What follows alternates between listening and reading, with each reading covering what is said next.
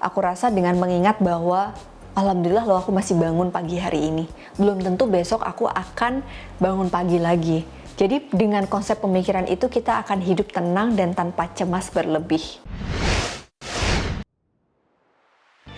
Assalamualaikum warahmatullahi wabarakatuh. Hai teman-teman semuanya. Welcome back to Analisa Channel. Dan kali ini menganalisa episode keberapa ya? Aku sampai lupa. Boleh dibantu dong teman-teman Ini episode keberapa? Yang jelas di setiap menganalisa Aku selalu bersemangat Karena suka banget kalau kalian tuh ada yang ngetek di Instagram Atau kadang uh, di DM Yang say thanks Karena setelah nonton konten ini Kalian jadi punya semangat lagi. Yeay! Jadi aku makin semangat nih Untuk bikin konten-konten positif di Analisa Channel. Nah, Anyway, memang situasi belakangan ini lagi nggak karuan ya, karena varian uh, virus baru muncul, Omicron ada tipe ini, tipe itu, dan kita kayak udah capek ya, kapan ya pandemi ini selesai? Rasanya fatigue banget kalau kita ngomongin pandemik. Tapi daripada kita fokus dengan apa yang nggak bisa kita kendalikan, kayak misalnya kapan ya virus ini tuh bisa berhenti, varian ini selesai, dan kita bisa hidup dulu kayak dulu lagi, yang tanpa ketakutan ketularan virus ini gitu ya, itu sesuatu yang nggak bisa kita kendalikan tapi yang bisa menjadi kendali kita adalah yang apa yang bisa kita lakukan. Nah, ngomongin soal fokus terhadap kendali yang menjadi perhatian kita dan apa yang bisa kita rubah, aku jadi ingat sebuah konsep yang mungkin terkenal yaitu stoikisme ya. Stoikisme ini adalah sebuah konsep yang intinya tuh self mastering, gimana kita belajar untuk menguasai diri kita dalam setiap kondisi fokusnya adalah terhadap apa yang bisa kita kendalikan, bukan apa yang bisa kita kendalikan. Karena mungkin di beberapa konten sebelumnya aku sempat bahas nih teman-teman bahwa kalau kita menerima sesuatu itu di saat itu kita jadi belajar bahwa oke okay, ini aku bisa rubah, ini yang nggak bisa aku rubah. Once kita berpikir bahwa pengen mengubah sesuatu yang di luar kendali, apa jadinya? Kita makin stres, kesel, ngeluh mulu, dan gak ada gunanya gitu. Kita malah berhenti di satu titik yang gak bisa kita kendalikan. Energinya tuh habis buat fokus terhadap hal-hal itu gitu. Nah ngomongin soal stoikism, aku tuh pengen uh, coba menggali lagi nih ya teman-teman. Ada beberapa latihan yang bisa kita terapkan. Contoh misalnya, sempet nih ada satu momen yang aku alami juga beberapa waktu yang lalu, penolakan penolakan tuh nggak enak banget gitu kan. Karena kita sebagai manusia punya kebutuhan untuk diterima. Penolakan ini ngebikin aku jadi belajar ya kita nggak bisa membuat orang lain menerima kita semuanya.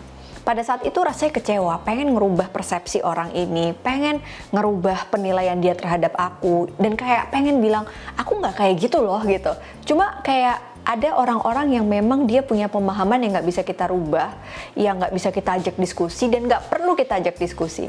Kalau kata uh, sempat ngobrol nih sama suami aku, dia bilang ini kalau orang yang nggak bisa diajak diskusi tuh berhentilah berdebat sama mereka karena di luar nalar kita. Jadi fokus sama apa yang bisa kita kamu lakukan gitu, bukan mengubah dia. Nah ini dalam stoikism disebutkan sebagai sebuah latihan kita yaitu mengubah persepsi persepsi ini tuh kayak sesuatu yang ada di dalam pikiran kita sendiri, perasaan kita sendiri, ya kan? Dan praktis untuk bisa mengubah persepsi ini tuh kayak melihat sudut pandang yang berbeda. Contoh misalnya gini, waktu kita mendapatkan penolakan dari seseorang atau sekumpulan orang gitu ya, dan rasanya kita pengen membuat mereka menerima kita.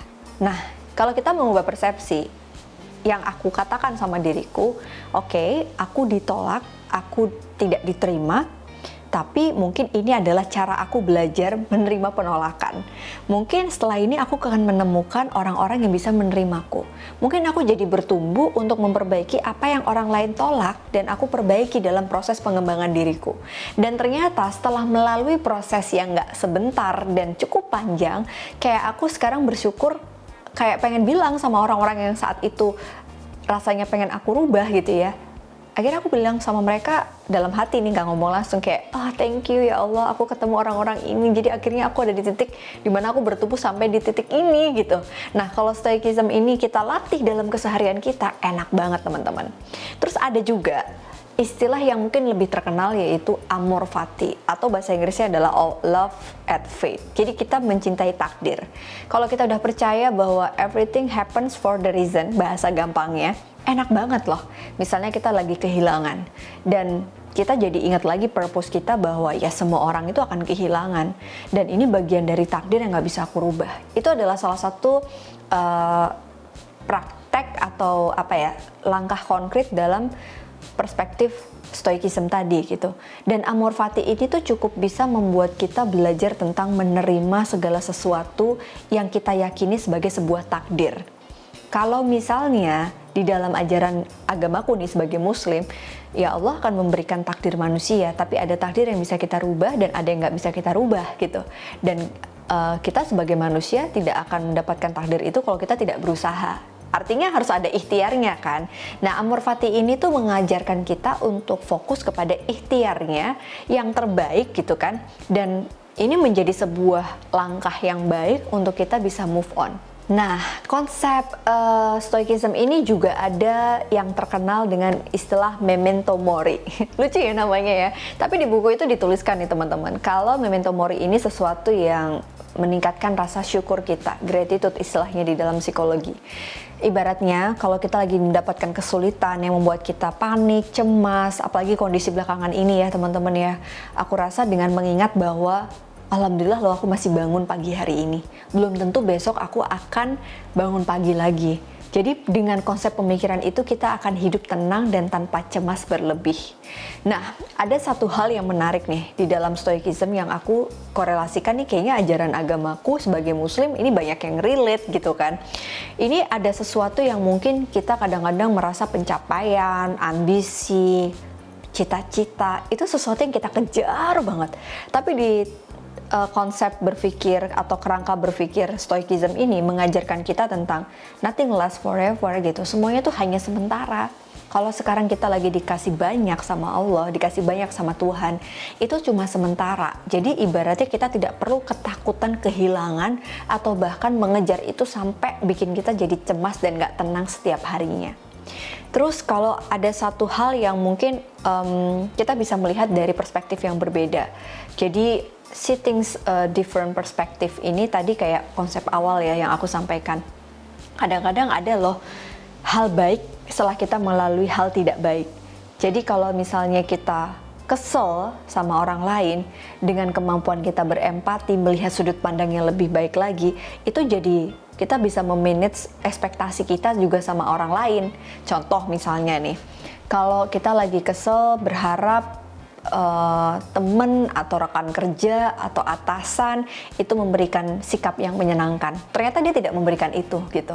Nah, yang bisa kita rubah adalah cara uh, berpikir kita. Oh, aku tuh kayaknya lagi dikasih PR nih buat latihan sabar ngadepin orang kayak gini. Oh, aku tuh lagi diminta untuk belajar lebih empati sama orang lain yang karena dia punya masa lalu seperti ini gitu. Jadi dengan melihat perspektif itu kita selalu melihat bright side-nya gitu. Kayak silver lining-nya apa sih atau hikmahnya apa sih?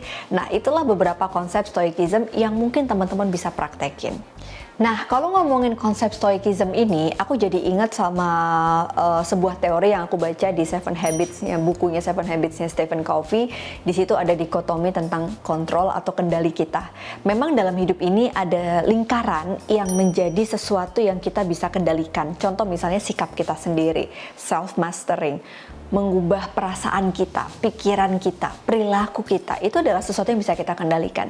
Tapi ada juga circle kedua adalah circle yang mempengaruhi kita, tapi kita nggak bisa rubah.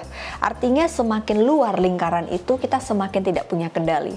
Contoh misalnya sikap pasangan kita ya kita nggak bisa rubah tapi relasi yang sedekat itu membuat kita itu jadi terpengaruh atau kurang lebihnya akan uh, mempengaruhi setiap pola pikir yang kita bisa kendalikan gitu teman-teman.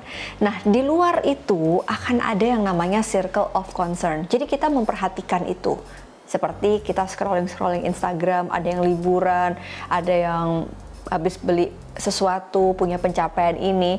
Nah, circle of concern kita, kita perhatian nih. Tapi ingat itu adalah lingkaran dari uh, dikotomi of control tadi yang paling luar, yang nggak bisa kita rubah gitu.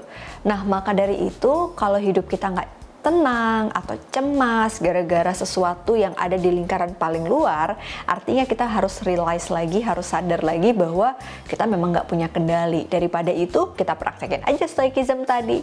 Nah, ngomong-ngomong, konten ini uh, aku buat berdasarkan beberapa literatur ya, bukan kataku sendiri, tapi aku coba mengkorelasikan dengan pengalaman pribadi dan juga cerita-cerita orang yang datang untuk konsultasi ke psikolog.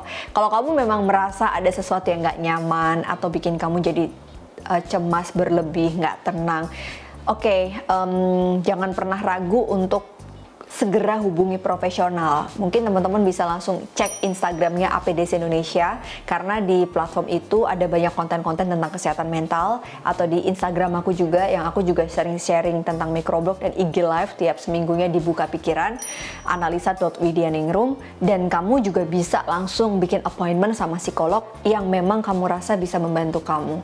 Anytime kalau emang teman-teman punya ide atau kira-kira enaknya aku pengen ngebahas apa sih langsung aja bisa komen di bawah bawah ini. Jangan lupa subscribe dan thank you buat apresiasi di channel ini. Sampai jumpa, sehat-sehat ya. Assalamualaikum, bye-bye.